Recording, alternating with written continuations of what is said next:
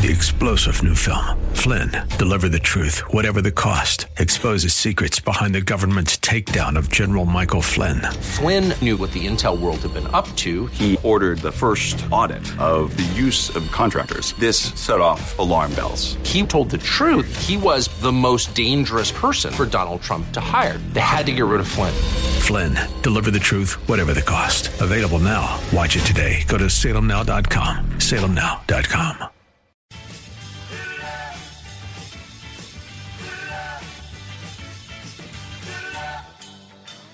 Thinking about healthcare these days? Well, you're not alone. And seems that getting real information about the state of our medical system is tough to come by. That's why you've come to the right place with Dr. Bill, your radio MD. He's got the answers because he's a doctor. I said he's a doctor and he wants to hear from you right now. 877 969 8600. This is AM 860, The Answer. And now, it's time for Dr. Bill, your radio MD. Good morning, everybody. This is Dr. Bill, your radio MD, coming at you on 860 AM The Answer. And we are having a radio show this morning. By the way, you can reach me 9 to 10 a.m. live every Sunday, Eastern Standard Time at drbillradiomd.com. Click listen live. If you've got a headset or speakers on your computer, you got me. I'm also on air at AM 860 in the Tampa Bay area. And you can reach me through the website of the station, am860theanswer.com. We're an iHeart station, so it's all good. You can get me anywhere on your smartphone. And this is Talk Radio Interactive. We're at 877 969 8600. That's 877 969 8600. And so here we go. Big news week, as usual, with the Trump administration. Things are happening at a breakneck pace. The caravan is stuck at the southern border. The trade war between China and the United States is in a temporary truce. Uh, the fake news is rampant, and there are calls for control of social media's news reporting, and there's a lot of, of legislation being passed around the world, not in the United States, thankfully, to try and control and contain quote, quote, fake news on social media. So there's censorship going on. Oh my, oh my. Well, the, the recent caravan headed toward our southern border got me thinking about the movement of human beings around our planet. My understanding is that most of the people in the, car- in the caravan are from Honduras, and Honduras has some social problems, which is causing upheaval. I guess there's a lot of crime and uh, economic disparity. Now, we heard about a couple of child deaths reported in the caravan as folks entered the United States seeking asylum. I guess two of the kids died. And the infant death rate in Honduras is about 30 per thousand. So I don't know if there's anything unexpected here. You've got a group of 10,000 people, and so far only two recorded infant deaths, at least on this side of the border. So I don't think this is a big deal. And I would gather information and hazard a guess that birth and death rates remain constant as a large group of people migrate. Probably goes up some, I would think, because of the lack of uh, facilities and resources. But assuming that they're being taken care of as they travel through Guatemala and Mexico and that they have some basic uh, health care and sanitation, uh, I would guess that the death rate is going to be about the same. And you know, the human diaspora itself goes back a few hundred thousand years. Uh, from from what science has deduced, it all began in Africa with the first mass migrations inside of Africa, and then around seventy thousand years ago, the first diaspora out of Africa uh, happened, and this followed. From what I can tell, it followed the Arabian Sea and the Indian Ocean down into the uh, Asian subcontinent of what we know as India. And at that time, it was an ice age, so the water levels were lower. There was a lot of ocean water locked up in ice.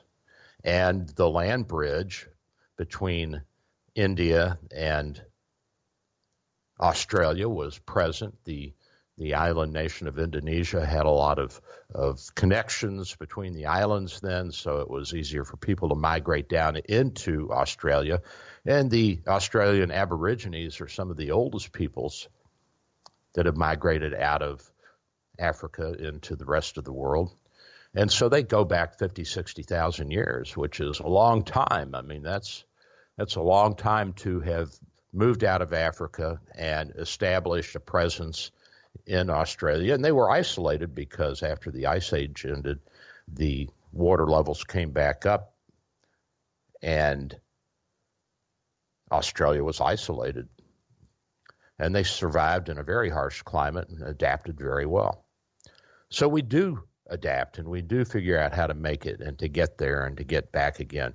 Now, the second big diaspora happened about 50,000 years ago out of Africa.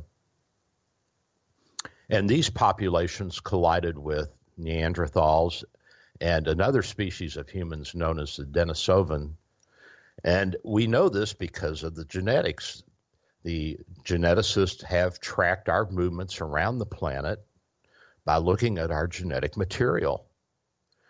Now, the, one of the problems with genetic material up until the technology got a little bit better is that the DNA inside of our cells is primarily located in the nucleus or the center of the cell, which is like an area within the cell that is specific for the material that tells our cells what they are, what to do, um, how to act and react, how to divide, so on and so forth. And we also have what we call mitochondria, which are little organelles within our cells, and they probably invaded eons ago into uh, animal and plant cells, and they provide energy for the cells. The animal cells have an abundance of, of these little mitochondria, and they have some of their own DNA material, so they reproduce as well when the cells divide.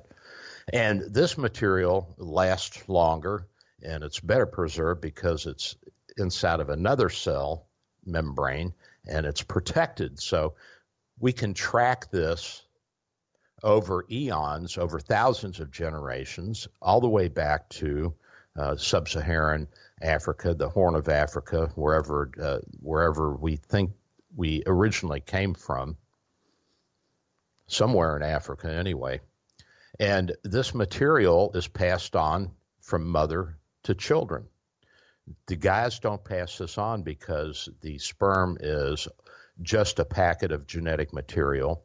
It doesn't have any organelles in it, whereas the ovum, the female egg, is a complete cell with these little organelles called mitochondria. So we can follow the bloodlines of people from our very basic roots in Africa all the way to present day Tampa Bay, Florida, if you want to. And you can even send your blood off and have it tested, and they'll tell you with good accuracy your genetic lineage going back several hundred years, and, and that's pretty neat in and of itself. So we have been able to track the movement of peoples around the earth, the diaspora. We've been able to discern that there was interbreeding, intermarriage between the other species of humans, the Neanderthal and the Denisovans, and that we even have some of that genetic material within our makeup. And so this is a, a fascinating and relatively new discovery, just within this century, that we've been able to make that. And we have to ask ourselves is it any different now than it was 50, 70,000 years ago?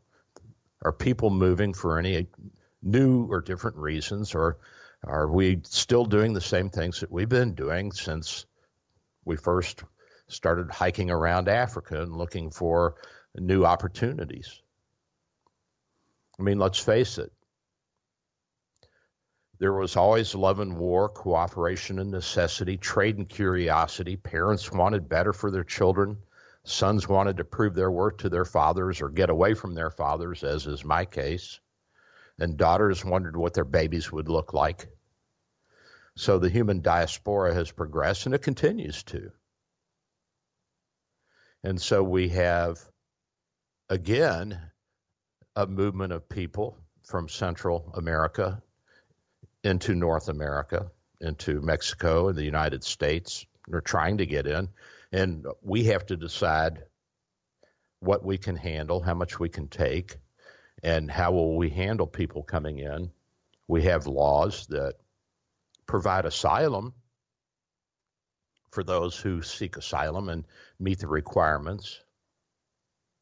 And we have to be able to vet those people. We have to be able to screen them. And we have to be able to determine who is worthy of being in our country and who isn't. And of course, you need a border and you need border agents and security to enact all of that.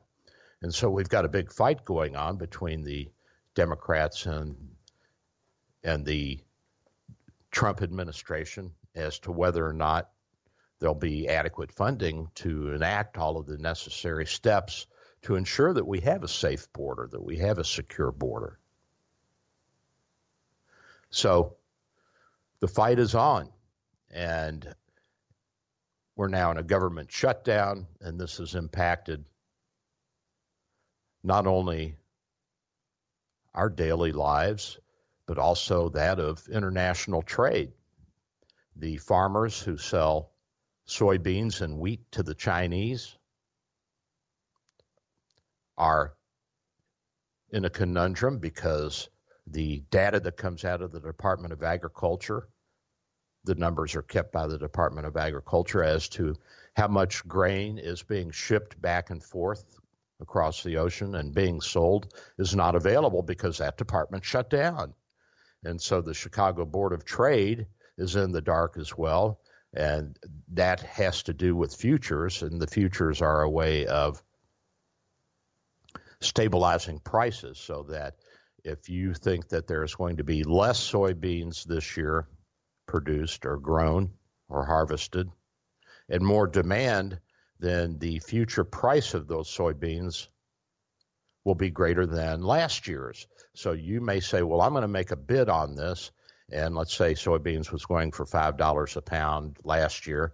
And now you think it's going to go for six or seven. So you put a, a bid in and you say, I'll buy your crop of soybeans or I'll buy your supply out of this regional silo. I want to have the first bid on that. So I'll give you a million dollars in advance. And then they say, okay, but you have to pay us $7 a pound or whatever. And that's how the futures are traded. And then you may come out smelling like a rose, or if the price of soybeans falls for some reason, that there's a bumper crop that no one anticipated, or the demand in China drops, then you may be stuck with soybeans that are worth less than you agreed to pay for it. So you may end up paying seven dollars a pound, but only be able to sell it for five or six, so you lose. So it's a way of buffering the price, and that has to be made up somewhere. And it's made up by commodities traders and people who invest in commodity trading. So the shutdown is affecting many aspects of our lives, known and unknown to us. And we don't know for certain what the soybean market is doing. And you say, well, what do I care what the soybean market is doing?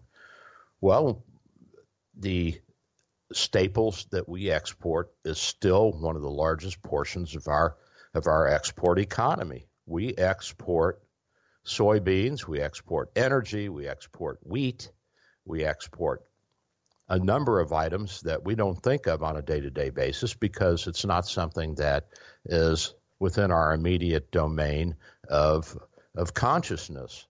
We're not a big soybean consuming country, although it's grown over the years. And we take for granted that we have enough oil and gas available, so it doesn't really matter to us where it's coming from as long as we don't have to pay too much. And not everyone realizes that we're now an energy producer and not just an energy consumer.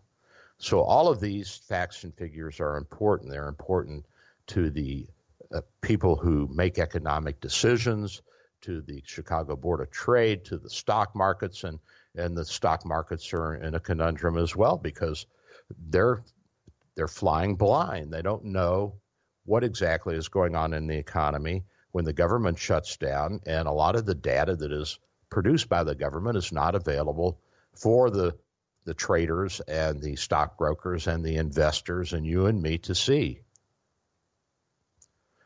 And all of this because of the human diaspora, people trying to get out of one part of the world and come into another. Fascinating. I doubt it was much different back then, just not as many people, a little sparser population, but certainly impacted economies, however they were run at that time.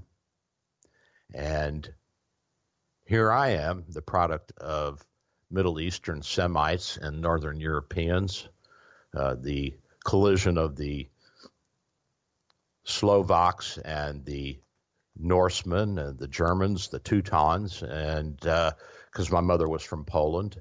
And so I've got this mishmash of blood. Now, I'm going to guess that the Semitic side of the family probably dates back 50, 60,000 years from one of the uh, earliest of the diasporas out of Africa because the Middle East has been settled. It was the original crossroad for the second diaspora out of Africa 50, 60,000 years ago. And people have lived there for millennia. They have populated that area, and the genetics go way back, way back. And so I'm guessing that that is probably one of the most stable populations, but also one of the most preyed upon populations. The Semitic tribes in the in the Middle East have seen conflict and war since the beginning of humanity's travels out of Africa and into the rest of the world.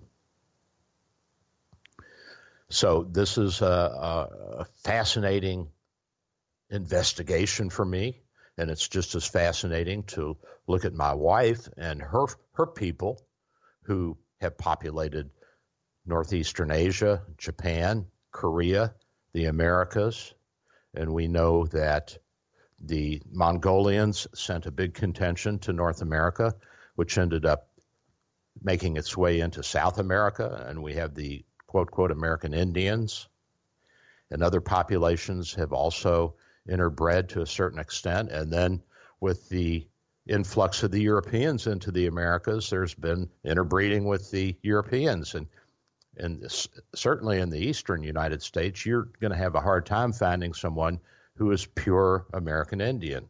Now, you can go out to the West Coast, and I've talked about this before, and, and some of the coastal tribes have refused to interbreed with the with the uh, Europeans, and they look exactly like my wife. But any diaspora or traveler movement's not without risk. And so, knowingly or unknowingly, a lot of the people that join this caravan out of Honduras and up towards our border were putting themselves at risk. And there was no certainty that they would get in.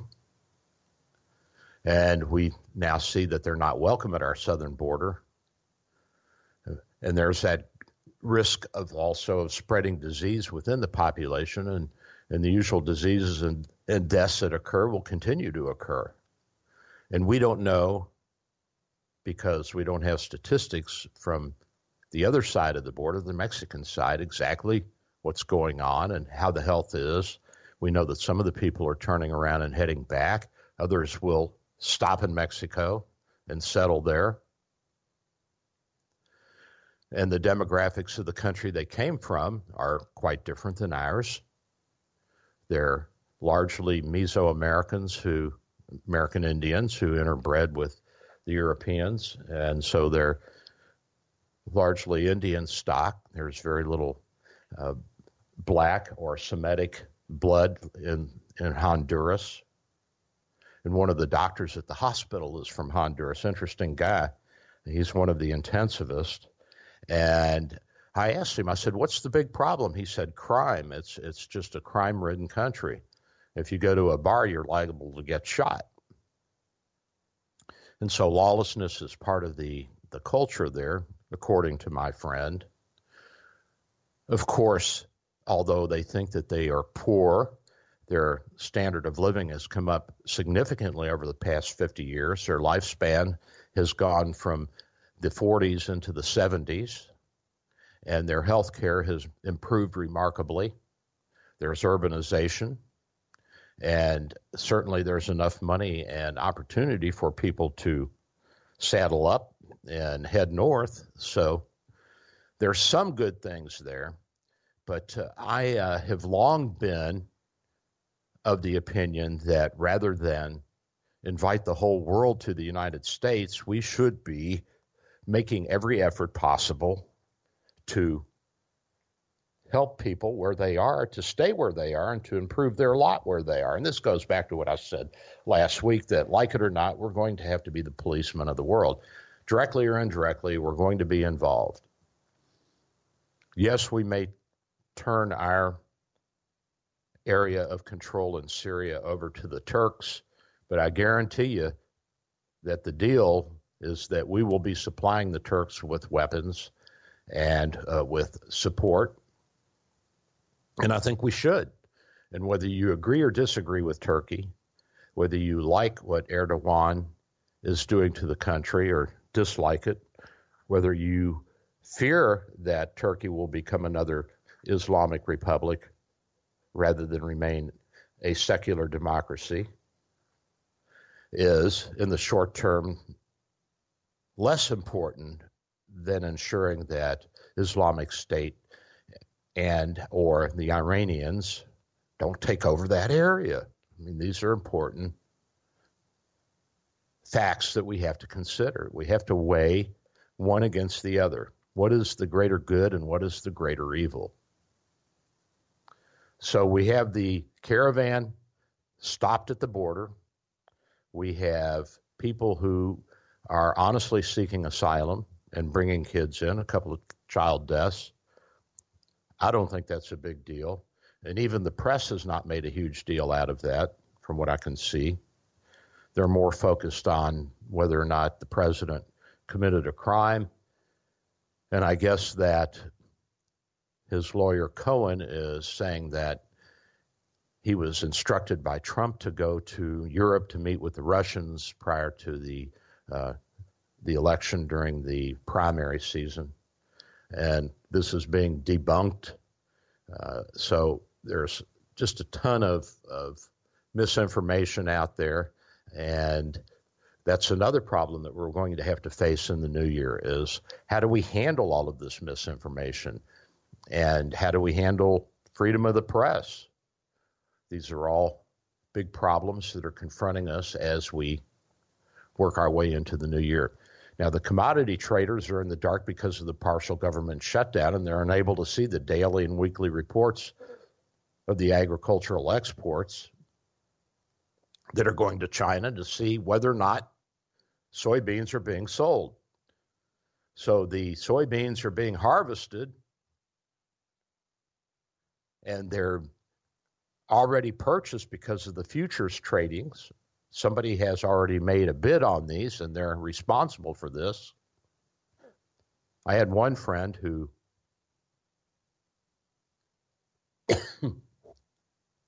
actually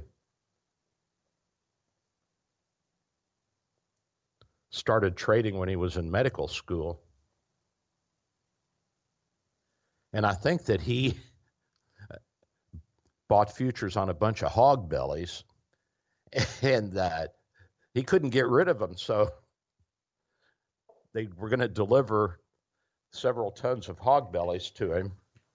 And they wanted to know where to store it. Well, of course, I mean, he's a medical school or residency, and he doesn't have warehouse storage. He doesn't have refrigerated storage anywhere to put all of this. So people do get stuck with this stuff they do get stuck. And uh, what do you do with all of this? Well, Beijing resumed buying the U.S. cargoes earlier, I believe this month, after we agreed to a, a truce or on, I think it was December 1st in the trade war. But there's still big tariffs on U.S. cargoes in place for goods that go to China. Now, I've been buying some things from China to make my, my toenail uh, gel, which is hopefully to, going to cure toenail fungus. And once I get that out in marketing, I'll let you know more about it. but there are large commercial grain merchants who are in the dark, uh, at least from our point of view. They probably have inside information that we don't know. Archer Daniels, Midland, Cargill, and these companies I've mentioned before on the show, and Archer Daniels and Cargill, Cargill and Bunge and the Louis Dreyfus Corporation. These are four big players in grain exports, and they've also big been big players in the hybridization of seeds so that the crops are more robust and resistant to uh, insect uh, predation and to fungal infections and so on and so forth, and that they can uh, produce more per acre. And all of this has helped the world to feed itself. So our American companies have done great things around the world, but now they're sitting in the middle of a trade war and they're wondering what's going on, at least from what we see. I'm guessing that Archer Daniels, Midland, and Cargill and these companies have been around for decades and have had close relationships and trade relationships with uh, countries that have been putative enemies of ours, like China and Russia, who we have continued to sell grain to even in the darkest days of the Cold War that they have backdoor communication and uh, that they are able to continue to do business in some form or another. But of course, if there's a refusal at the ports of entry in China to allow the grains in, then Archer Daniel and Cargill are, are in in a bind, as are traders, investors, you and me, uh, stockholders, pension plans, everybody else. So the trade war does impact us and the advantages will go to other countries that are producing grains and goods like Australia and Canada. Now, we have locked up the Canadians with the new North American trade deal, and they have to stick with us when it comes to negotiating with the Chinese. And that was part of the trade deal. And, you know, that's a good thing. Now, I don't know if there are carve outs. Certainly, there there are that certain things like grains do not fall into this, and that the Canadians can sell grain to the Chinese or whoever. But I don't know all the ins and outs of that. I'm guessing that there are some carve outs. Now, the effect of this on our domestic prices is going to be variable. If there's a glut of soybeans because we can't unload them, then soybean prices are going to drop in the United States. So your tofu is going to cost less. So if you're a big tofu guy, you'll be able to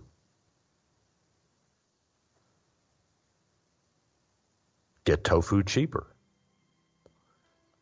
And tofu, although they say it's high in protein, we have to stop and think about the bioavailability of the protein and whether or not it's a complete protein because there are amino acids in meat and dairy products that are not present in tofu that are essential to our health and well being and our growth. With that, let's go grab an egg, and I'm going to get a cup of coffee, and we'll be back in a flash. So you hang in there. I'm Dr. Bill, your radio MD.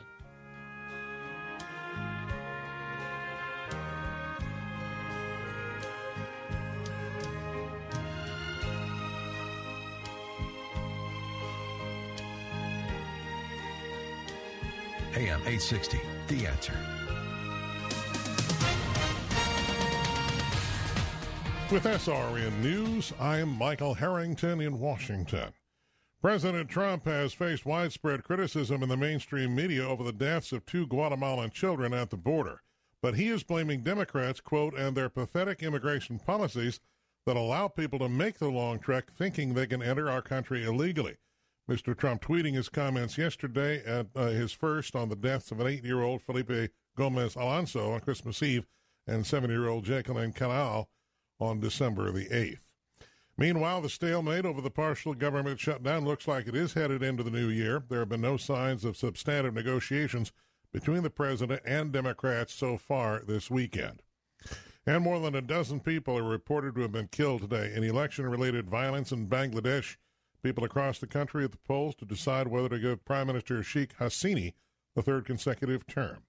This is SRN News. Dr. Bill for Bay Area Medical, located at 6399 38th Avenue North in St. Pete. 727 384 6411. 727 384 6411. Full service clinic with x ray, heart imaging, ultrasound, stress testing, and minor surgery. We provide quality health care in a warm and friendly atmosphere. We are multilingual, well trained, and certified. Most American insurance and new patients accepted. Bay Area Medical, home of can care. 727 384 384 6411. 727 384 6411. Hello, this is Dr. Bill Handelman for our good friends at Tampa Bay Imaging. TBI provides state of the art MRI and CT scanning with the lowest radiation possible. Most insurance plans accepted and self pay rates are very competitive. TBI is conveniently located in Tampa and St. Pete with evening and weekend appointments, so call TBI today or ask your doctor.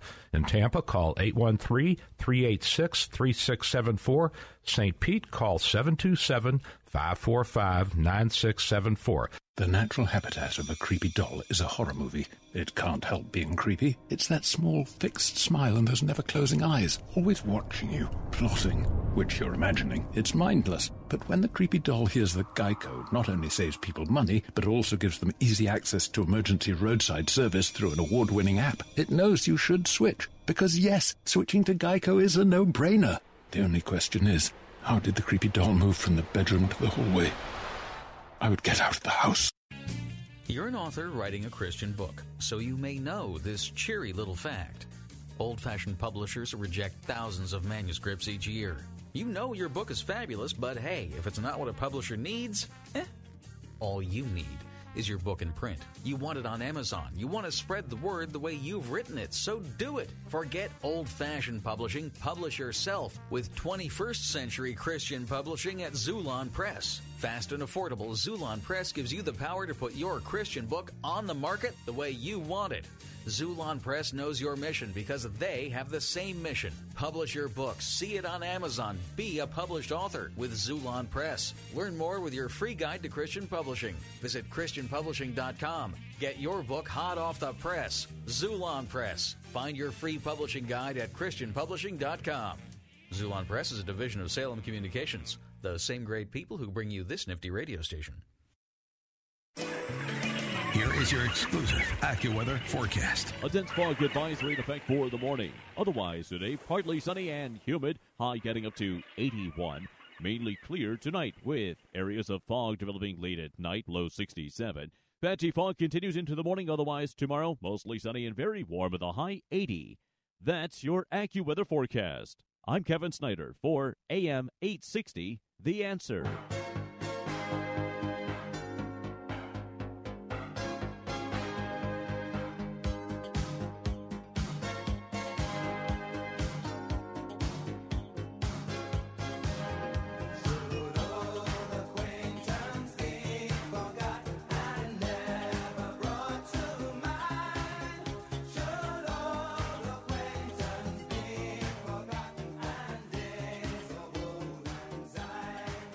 And I'm back. This is Dr. Bill, and I guess we got the new year coming, huh? This is New Year's Eve, isn't it, Joe? It is indeed. Oh my gosh, can you believe it? We're already done with 2018. And 2019 is right around the corner now. I heard, uh, what's her name? Rebecca Walters? Is she? Walser. Walser. You know, I heard her yesterday. I guess she does a financial show, and um, she got off on, uh, she was discoursing about the dumbing down of America and the the uh, educational level of our kids falling, and she referred to an exam that was given in the uh, 19th century to sixth graders or eighth graders who were graduating that they had to pass to get out of that grade and go on to high school or back to the farm or whatever they did. And uh, I looked at, at one of these tests because she was saying that that our kids couldn't answer it. And, and you know what? I couldn't answer it. Uh, some of this is specific for, for the area.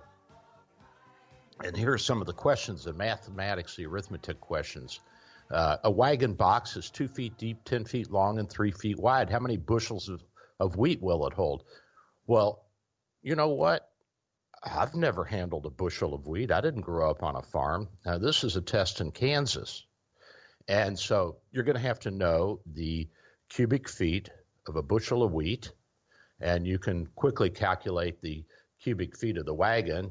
Uh, that's 60 cubic feet. So I don't know what a bushel of wheat is, maybe one or two cubic feet. So let's say it's two cubic feet, so it'll hold 30. But if you've never encountered a bushel of wheat and you don't know it, well, how are you going to answer this question? Okay, here's another one. If a load of wheat weighs 3,942 pounds, what is its worth at 50 cents per bushel, deducting 1,050 pounds for the tare? Well, first of all, kids are not going to know what tare is today. They're not going to know uh, how much a bushel of wheat weighs. I looked it up, it's 60 pounds. So you would have to know all of this to be able to answer these questions. So I think what Rebecca was was saying uh, may have some validity that there are uh, uh, there are attempts to dumb down the population, and certainly the the politics and the sociology has changed in, in what the school teachers at public schools want to teach, especially in the coastal states and in the ultra liberal areas. But to say that the kids are dumber or that they know less, I don't think is is necessarily fair. They know different, and I think that we need to uh, uh, not disparage ourselves, but rather look at what we have, what we're teaching, what the scores are. And by the way, in Florida, the scores have come up nationally, and this is because of the uh, charter schools in part, and also in part because of the push for exams to be administered to the public school kids, and and I agree with that. And there are a lot of people that don't like that because there are kids that just don't do well on tests. My son is a, is a guy who does not like to take tests. Yet uh, he graduated magna cum laude from University of South Florida. Well, he did not go into the sciences because he did not like taking the tests that science put out there. But he's a smart kid. He's got a high IQ. And, and I understand that there are kids that don't do well with tests, but there are opportunities around that as well. So I, I think we have to be careful when we disparage our our kids and say that they are undereducated compared to kids 100, 125, 150 years ago. I'm not sure that I agree with that. I think that the that the knowledge base is different and certainly now, my son didn't go to a public school he went to a private school but uh, i know kids that went to the target schools the uh, schools of excellence and the charter schools and their kids are just as well educated and just as smart as my kid is maybe more so. So that to me is not necessarily uh, a good way of looking at whether or not our kids are doing better or worse. I think that we have to put it into the context of the knowledge base that is relevant to our era. Now, there are some U.S. history questions which I think are important and I think people should know about, but some are not. You know, one of the questions on this exam is who were the following Morris, Whitney, Fulton, Bell, Lincoln, Penn, and Howe?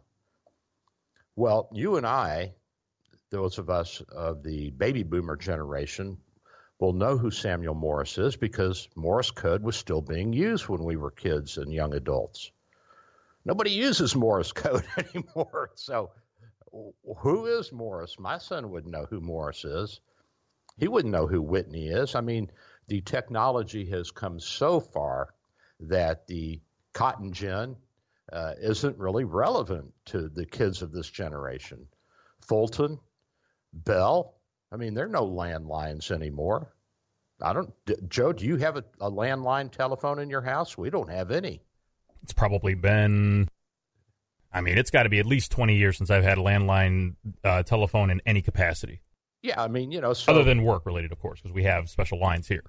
Yeah, uh, so I mean, Alexander Bell was a great inventor, and he was of great interest to the 19th and 20th century, but uh, I'm not sure that it's that big of a deal for kids to know who Alexander Bell is. I mean, I'd, I'd rather that they know who von Neumann is, which hardly anybody knows, and he's the mathematician that put into effect computers, the nuclear era, all of these other things. But uh, you don't hear much about that. Then another person is who is Lincoln, who is Penn, and who is who is Howe. Now Lincoln, I think the kids should know. Uh, Penn founded Pennsylvania. Uh, I'm not sure that that's that big of a deal. Uh, Elias Howe, another inventor. And here's some of the dates that were considered important in the 19th century, late 19th century. What occurred on 1607? Well, I think the kids should know that. Uh, that's Jamestown, 1620. Plymouth Rock, 1800 was the election of of uh, um, oh, what's his name? Jefferson. And 1849, uh, 1865, the end of the Civil War. So these were probably dates that were important then and, and to some extent should be important now. But there are a lot of dates that have occurred since then that kids back then didn't have to know. They didn't have to know uh, Armistice Day or Veterans Day. They didn't have to know all of these holidays now that we have that they didn't have back then. A lot of holidays have been added just in the 20th century, and they're they're dates that uh, are important to current history. Uh, it, it's just not fair to try to uh, compare 19th and 21st century kids' knowledge base. If you gave a cell phone to a 19th century kid, he'd probably throw it away thinking it was some kind of uh, weird alien phenomena. So, but my son, he can take that phone and he can do things with it that that uh, would amaze even aliens who are dropping into the planet to see what we're up to. So I'm not sure that I'm I'm all that uh, enamored with the analogy that that Rebecca gave, and and that's not to say that she's not right. I just think it was the wrong the wrong analogy to use. Now, I wanted to talk briefly about, with the last few minutes of the show, uh, freedom of speech. Now, this this is something that is becoming a, a big problem because of the quote quote fake news and social media. And you know, we've got the Europeans now who are censoring even more so their press than they have in the past. We in the United States are fairly unique around the world in that we will allow hate speech, we will allow just about anything. And here's the problem when you start saying, well, we're not going to allow hate speech and we're not going to allow inflammatory speech, we're not going to allow malicious gossip or defamation of character or insults or cyberbullying or whatever whatever it is. Well, who makes the decision as to what that is? See, that's the problem. Now, people say, well, the president's trying to trying to uh, censor the news. No, he's not. He hasn't gone after anybody. He's just saying it's fake news and he's fighting back with news. you know, he's using the media and the social media in particular to counter what he's hearing and what he disagrees with and what he takes personally and saying that it's fake news. Is it? Well, that depends on which side of the equation you're on. Now, when I listen to CNN, I'm just amazed at what they actually believe is truth. And whether or not they believe it doesn't really matter because they project the image that they do believe it, and therefore their followers, their listeners, take it as gospel. My sisters are among them. They think that Trump is a criminal, that he colluded with the Russians, even though to date we don't have any real evidence. All we have is innuendo and uh, fake news. But they will say that's not fake news, that what we're saying is fake news. So now the Germans, especially Angela Merkel, who, in my opinion, is a neo Nazi, thinly veiled. She's infuriated by criticisms of her immigration policy and rather less so by Russian disinformation. So she's endorsed a new law and I can't even pronounce the name un, under which it goes, under which the social media companies must take down posts that constitute manifestly unlawful hate speech. Who defines this? And fake news from their sites within 24 hours of a complaint or failure to do so can result in a fine up to 50 million euros. That's a lot of cash. That's 60 million bucks. Fake news is criminally fake if it amounts to an insult or malicious gossip or defamation of character, including defamation of a religious or ideolo- ideology group sufficiently serious to contravene German law. Well, what's the law say? This is what I want to know. and who makes the law? Well, certainly it's not you and me. It's not the rest of the world. It's the German government. So this is a big deal. So Berlin's trying to scare social media, and social media is going to fight back. And how do you control social media? Uh, well, do you say to Facebook and Twitter and Instagram that now you have to have a cadre of people who oversee everything that goes on there? Well, all of a sudden they're going to start pulling off more than just what would be offensive to Angela Merkel and the uh, government in Berlin. Now, we know that Singapore has no free speech and that they go at deliberate online falsehoods. Basically, it's a dictatorship. And it's, from what I understand, a beautiful city state and clean, and crime rate is almost zero. But there are pretty harsh penalties when you do get into trouble. If you vandalize, you may end up getting caned with a bamboo rod. And if you spit on the sidewalk, you may find yourself in a uh, re education class to learn how to behave in public and about public safety and security and health. And of course, we know the Russians aren't going to allow anything.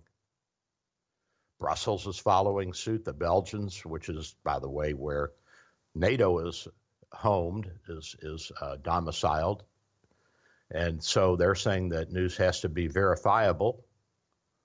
Who's verifying it? Uh, you know, it's it, it's just amazing to me.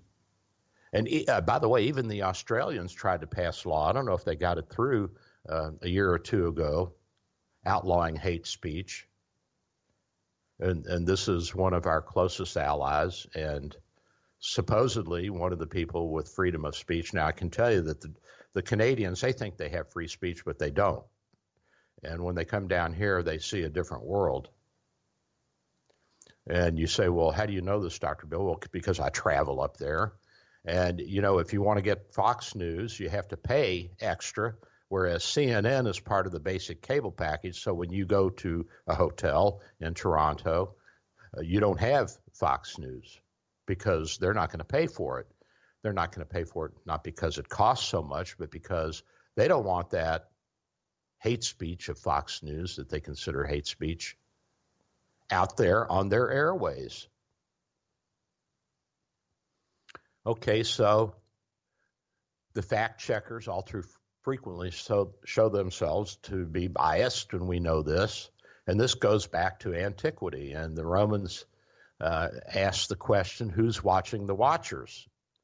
And this is true today.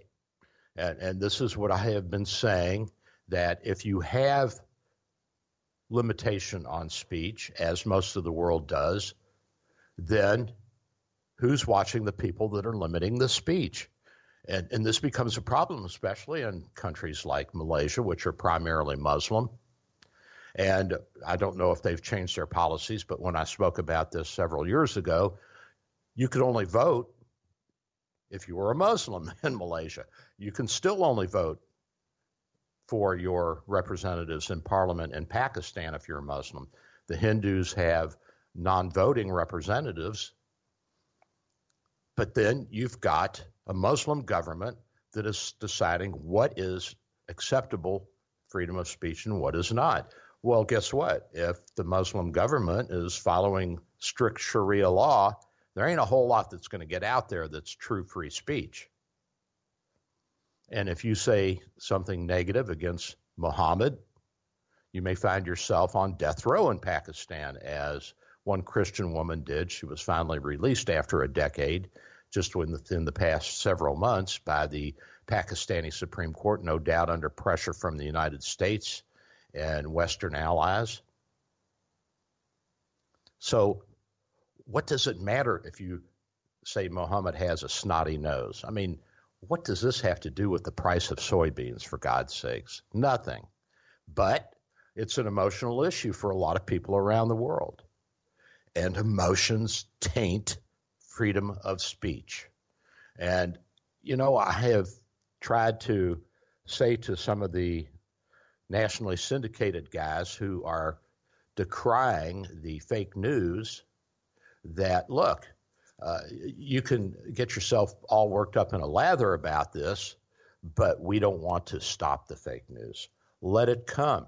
We do want to counter it. We don't want to step on freedom of speech. Let them say what they want.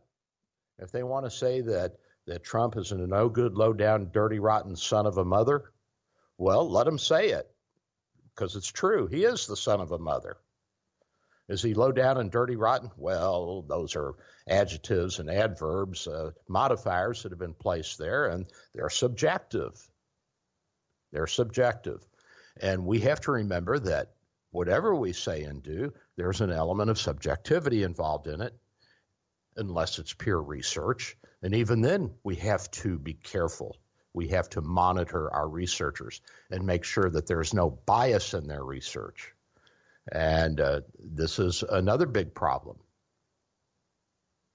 Now, Macron's coming out. He's the uh, president of, of France. And uh, by the way, he's in deep doo doo over there right now because of the yellow shirts and their protests against the rising taxes on, on gas and other uh, commodities. And we cannot be complacent here in America. The First Amendment which is a, a very elastic, has been reshaped over the over the past two and a half centuries to meet the needs of the times and the and the politics, and it's been suspended during World War One and World War Two. People were arrested for uh, anything that would seem to support the Germans, uh, for promoting Germany or fascism or Nazism. And it's understandable in a time of war that you're you're in a crisis and the president has unusual powers and and even Abraham Lincoln suspended the writ of habeas corpus and uh, some of the amendments during the Civil War. the Supreme Court went against him on a few things, but the First Amendment is somewhat elastic and its protections are not absolute, but they're they're certainly worth fighting for. And we don't want to see the First Amendment go into reverse, nor do we want to see the Second Amendment. Intellectual fashions change, people change, uh, the times change, the knowledge base changes,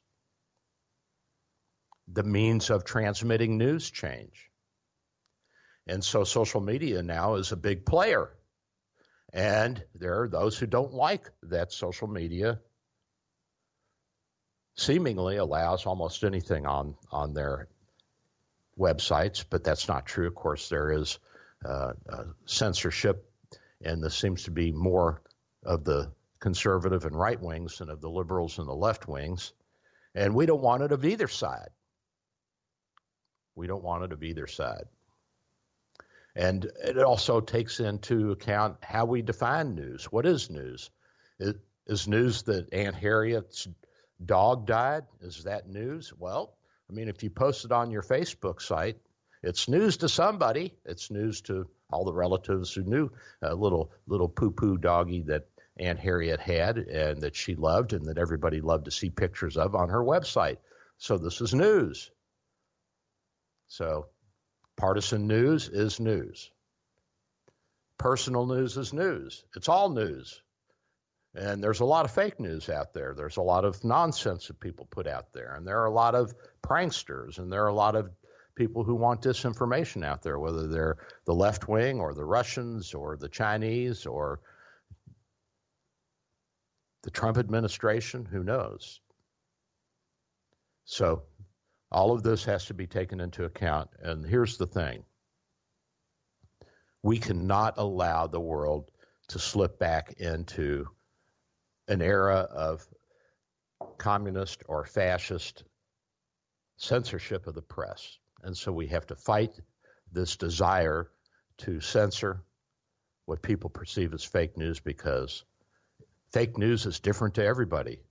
Hey, we're big boys and girls. Put it out there. We'll sort it out. We're not idiots. We'll figure it out. You know, my son, he reads all this stuff and he says, Dad, you don't know what you're talking about. Look at this. Look at what Trump, Trump said and did. And, you know, I try to say, well, go look at this website. And it's going to take time because he's young, but he'll learn. He'll get it. Well, we're close to the end of the show. Joe, thanks for being with me today, buddy. Hope Always. we had a good time, everybody. Love you guys, and I will see you next week. I am Dr. Bill, your Radio MD.